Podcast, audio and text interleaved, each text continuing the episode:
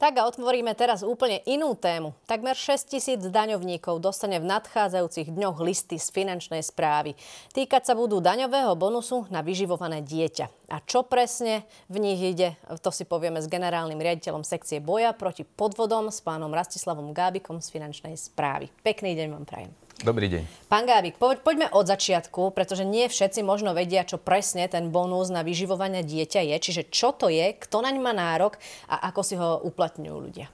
Dobre, skúsim tak stručne, jednoducho.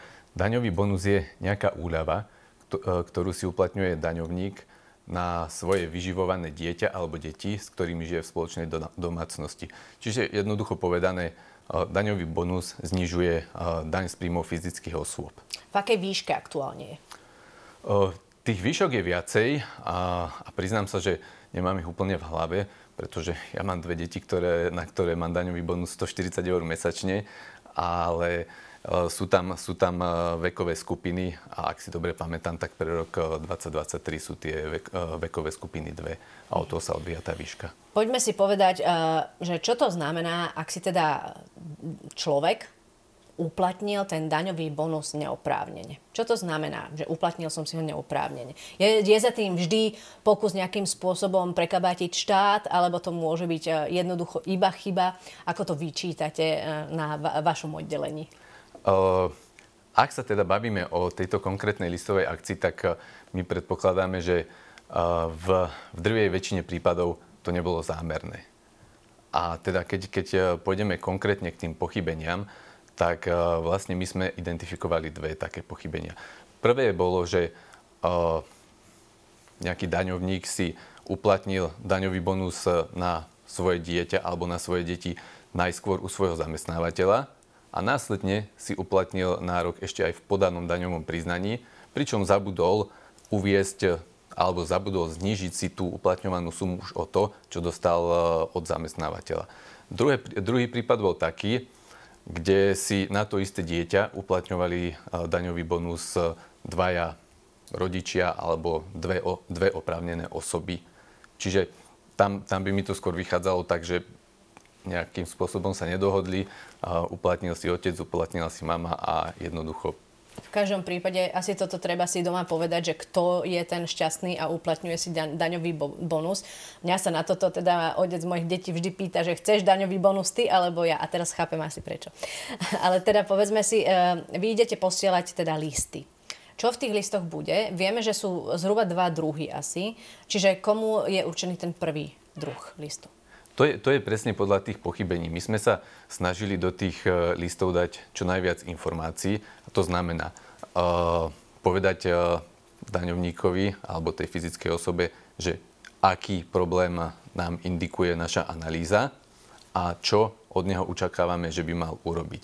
Čiže prvý typ je práve pre tých, kde im hovoríme, že asi ste si vy ako osoba uplatnili aj u zamestnávateľa, aj v podanom daňovom priznaní. A druhý typ je, že predpokladáme, že na to isté dieťa ste si uplatnili vy, aj váš partner. Uh-huh. A čo vtedy môžu robiť ľudia, ak teda im takýto list príde? Ako, ako to opraviť a nedostať sa do väčších problémov? Uh, opäť, uh, do, do tých listov sme sa snažili dať maximum informácií, samozrejme s tým, aby to naďalej zostalo pekné, prehľadné. A teda daňovník tam nájde tieto informácie. Takže očakávame od neho, že podá dodatočné priznanie, alebo možno ešte predtým si naozaj preverí, že či k tomu pochybeniu došlo. Bo to asi je dobre povedať na začiatok, že môžu nastať aj situácie, keď e, my sme to neidentifikovali úplne správne a tam môže byť viacero dôvodov. Takže my aj v tých listoch píšeme, že pravdepodobne. Uh-huh. To znamená, ak niekto si skontroluje a povie, mňa sa to netýka, tak samozrejme týmto osobám sa ospravedlňujeme za nejakú nevyžiadanú poštu a jednoducho zoberte ten list hoteľ do koša. Ale keď, keď sa bavíme naozaj o tom, že pochybili, tak jednoducho uh, dohodnúť sa s partnerom, kto podá to dodatočné daňové priznanie a potom má, máme tam návod. Čiže daňové priznanie tá osoba môže podať uh, či už papierovou formou, na daňovom úrade, poslať poštou alebo elektronicky. Samozrejme, pri fyzických osobách podnikateľov je povinné podávanie elektronicky. Uh-huh. teraz predstavme si tú verziu, že teda príde mi takýto list. E, ja najprv e, to asi skontrolujem u svojho zamestnávateľa. Ak ten mi povie, že ale všetko máme v poriadku, viem sa obrátiť aj priamo na vás, na vášho pracovníka, ktorý by mi poradil a povedal a nejak, nejak by sme to spolu vedeli doriešiť. Máte takéto kapacity vyčlenené? Jasné, opäť je to v tom liste. Uh, za prvé, uh, môžu, môžu sa fyzické osoby obrátiť e, na naše call centrum. E, v liste majú konkrétne telefónne číslo aj stránkové hodiny. E, prípadne môžu zajsť na daňový úrad a dostanú všetky relevantné informácie. Koľko, roko, koľko, koľko takýchto prípadov mávate každý rok, takýchto neoprávnených daňových bonusov? No tak teraz, čo sme posielali listy, je to zhruba 5900 párov, asi by som povedal. A my sme, my sme podobnú akciu robili mm, dva roky dozadu a tam sme to ale trošku aj spätne. Priznám sa, že e, tie čísla v hlave nemám. Ale mm, minimálne čo viem povedať, tak tá akcia priniesla svoje, svoje výsledky a dobrovoľne uh, si, si tie priznania opravilo 35 až 40 z oslovených daňovníkov. Čiže Uh-huh. 35 až 40 a, a tí ostatní, čo potom s nimi? To sú takí, ktorí naozaj chceli prekabátiť štát a, a, a prilepšiť si? Ono, a, a, a nich potom ďalej odstupujete na nejaké konanie? Ono, mm, daňovníkov celkovo, či sa bavíme o fyzických osobách alebo právnických osobách, si môžeme rozdeliť do viacerých typov správania a pre nás je samozrejme najlepší ten prvý typ správania, pošlete upozornenie, on si povie, oj, spravil som chybu, rýchlo bežím, napravím, aby som nemal problémy. Ale potom sú typy, ktoré vlastne čakajú. Príde ten správca dane ku mne, a, alebo nepríde. A však keď príde, tak OK, opravím si to a keď nie, tak necháme tak. Ale my vždy, keď robíme aj takéto listové akcie, tak následne si vyhodnocujeme, kto reagoval, kto nie. A potom prichádza aj taká už tá tvrdšia forma kontroly, že môže sa stať, že vám pošlú pozdrav daňoví kontrolóri a pozvú si vás e, na daňový úrad na ústne pojednávanie napríklad. A ak to nestihnete tento rok, e, tak to viete, máte lehoty, že môžete to riešiť aj ďalšie roky, čiže e, v zásade sa tomu ten človek, ktorý nezareaguje, asi nevyhne. Uh, je to tak? Áno, áno. Uh-huh. Máme tu jeden taký prípad aktuálny a je to teda že 34-ročného muža v Bardiove policia obvinila zo subvenčného podvodu, teda uplatnil si na svojho syna e, daňový bonus vo výške viac ako 700 eur.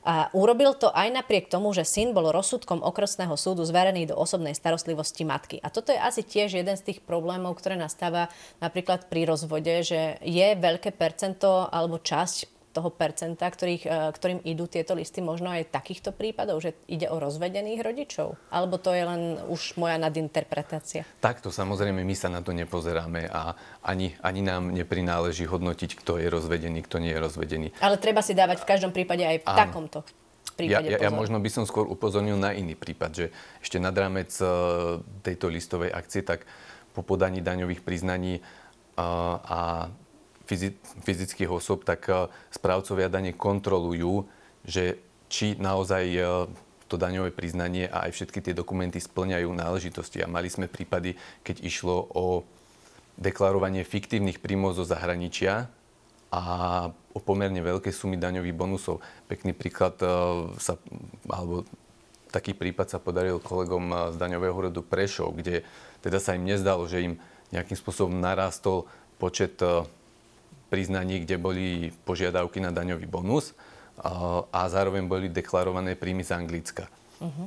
Tak e, vlastne prostredníctvom medzinárodnej výmeny informácií e, si preverili tieto dokumenty, ktoré daňovníci k tomu priložili a vlastne e, spätná väzba z anglickej daňovej správy bola, že že tie dokumenty sú falošné. Uh-huh. A mhm. tým pádom uh, myslím, že tam bolo pár desiatok osôb a podarilo sa zachrániť e, štátnemu rozpočtu 100 tisíc eur. Čiže uh, aj, aj takéto prípady uh-huh. sa stávajú. Povedzme si ešte, dokedy majú ľudia čas na to, aby podali uh, to daňové priznanie, ktoré ste hovorili a dokedy majú ten, možnosť ten rozdiel vlastne zaplatiť alebo doplatiť? My sme v tých listoch dali, že do 29. februára. Ono štandardne je lehota na napravenie pochybenia 30 dní. Uh-huh. Takže z nášho pohľadu je to indikatívny dátum, ale samozrejme um, očakávame, že ak naozaj k tomu pochybeniu došlo, tak si ho tá konkrétna osoba bude snažiť vyriešiť čím skôr. Uh-huh.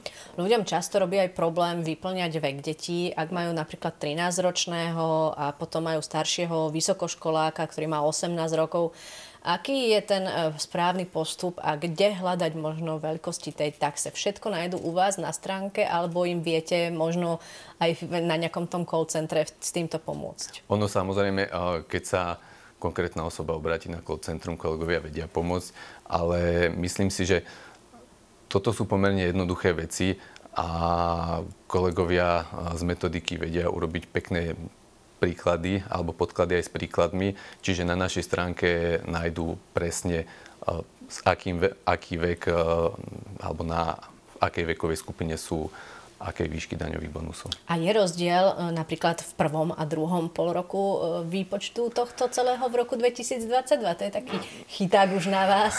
Áno, rok, rok, rok 22 bol z tohto pohľadu celkom nešťastný, lebo sa tam menilo viacej veci. Jednak tie vekové skupiny sa menili v prvom pol roku, boli iné ako v druhom pol roku a zároveň aj e, spôsob výpočtu, alebo e, v prvom pol roku sa uplatňo, bol nárok na daňový bonus, keď daňovník dosiahol uh, zdaniteľné príjmy, myslím, 6 násobok minimálnej mzdy.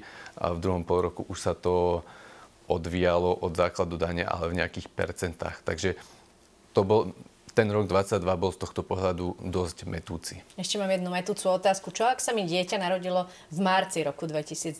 Aj to je taký problémový mesiac? Uh, nie je. Uplatňujete, uplatňujete daňový bonus od uh, mesiaca, kedy sa dieťa narodilo. Samozrejme, nebavíme sa len o narodení detí. To môže byť o zverení do opaterí a takýchto ostatných uh, procesoch, keď vlastne máte na starosti zrazu vyživované dieťa? Ja som sa snažila teda si to celé naštudovať. Naozaj e, ten daňový bonus nie je celkom úplne jednoduchý. Ja viem, že vy ste v tom doma, ale napríklad taký byrokratický analfabeti ako ja, tak my v tom doma naozaj nie sme. A preto tá moja otázka je taká možno, možno inak smerujúca, ale, ale nie som si istá, že či celkom mi budete vedieť uh, povedať. Uh, keby sa to upravilo nejako jednoduchšie, nebolo by to aj pre vás jednoduchšie? Nemáme tej byrokracie naozaj aj v tomto príliš veľa? Možno začnem tak, že je to byrokratické, ale je to 140 eur mesačne. Čiže ja ako osoba si poviem, stojí mi to za to.